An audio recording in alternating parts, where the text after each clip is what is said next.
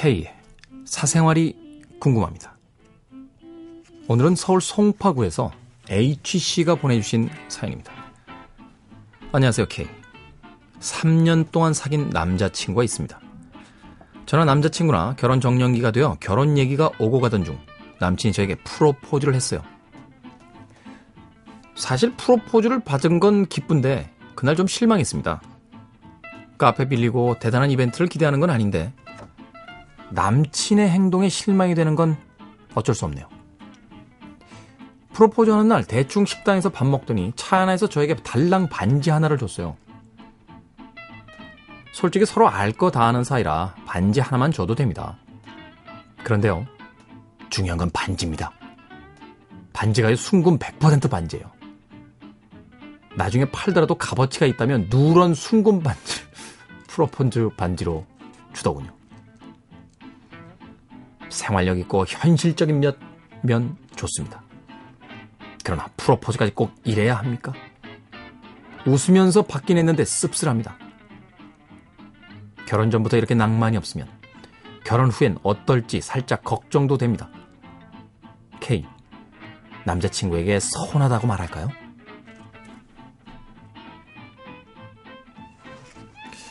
순금 반지 안 되나? 이상하네.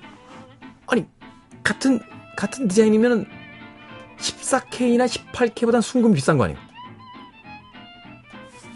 왜 비싼 걸 해줬는데 그러지? 어떤 분이 그러더군요. 바보야. 링은 14로 하되 다이아를 박아야지. 다이아몬드요. 다이아몬드. 송파구 HC에게 드리는 이야기는 아닙니다만 예, 저는 다이아몬드에 대해서는 예, 결사 반대하는 사람입니다.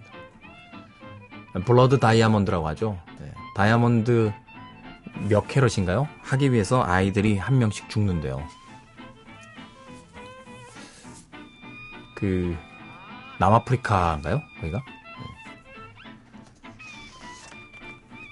다이아몬드가 또 너무 많이 생산이 되면 가격이 떨어질까봐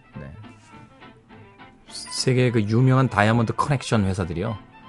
사들여서는 다 창고에다 넣어놓고 꺼내질 않는데요. 다이아 꼭 껴야 됩니까? 네.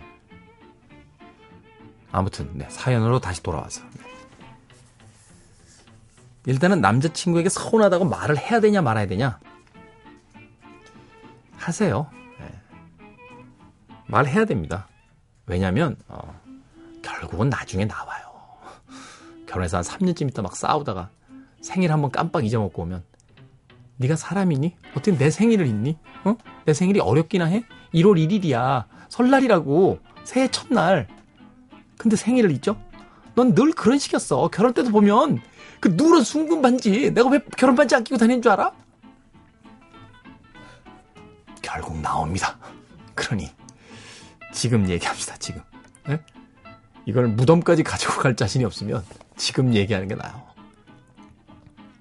그래야 뭐 남자도 왜냐면 남자들이요 여자들만큼 그렇게 뭐 이렇게 디테일하지가 않기 때문에 화가 나 있는 건 알겠는데 뭐 때문에 화가 나는지 모를 확률이 커요. 그냥 평생 수수께끼야. 야 왜 화를 내는 건데? 아, 맛있는 밥 먹고 반지도 다 내가 주고 그랬는데 아씨 왜 화가 났지?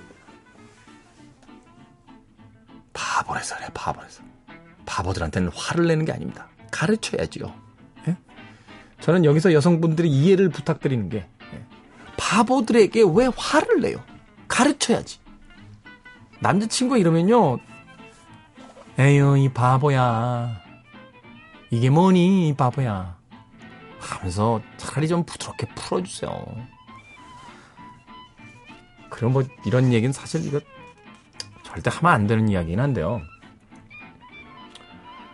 왜 결혼은 같이 하는데 우리가 꼭 해야 돼요? 심지어 이런 것도 있어요. 막 결혼 생각 별로 없는 남자인데 우리 결혼 안 할? 어? 우리 결혼 안 할 거야?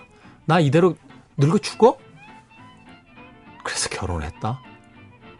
근데 또 프로포즈까지 하래. 이건 뭐야 도대체. 프로포즈 꼭 해야 됩니까? 정말 해야 됩니까, 국장님?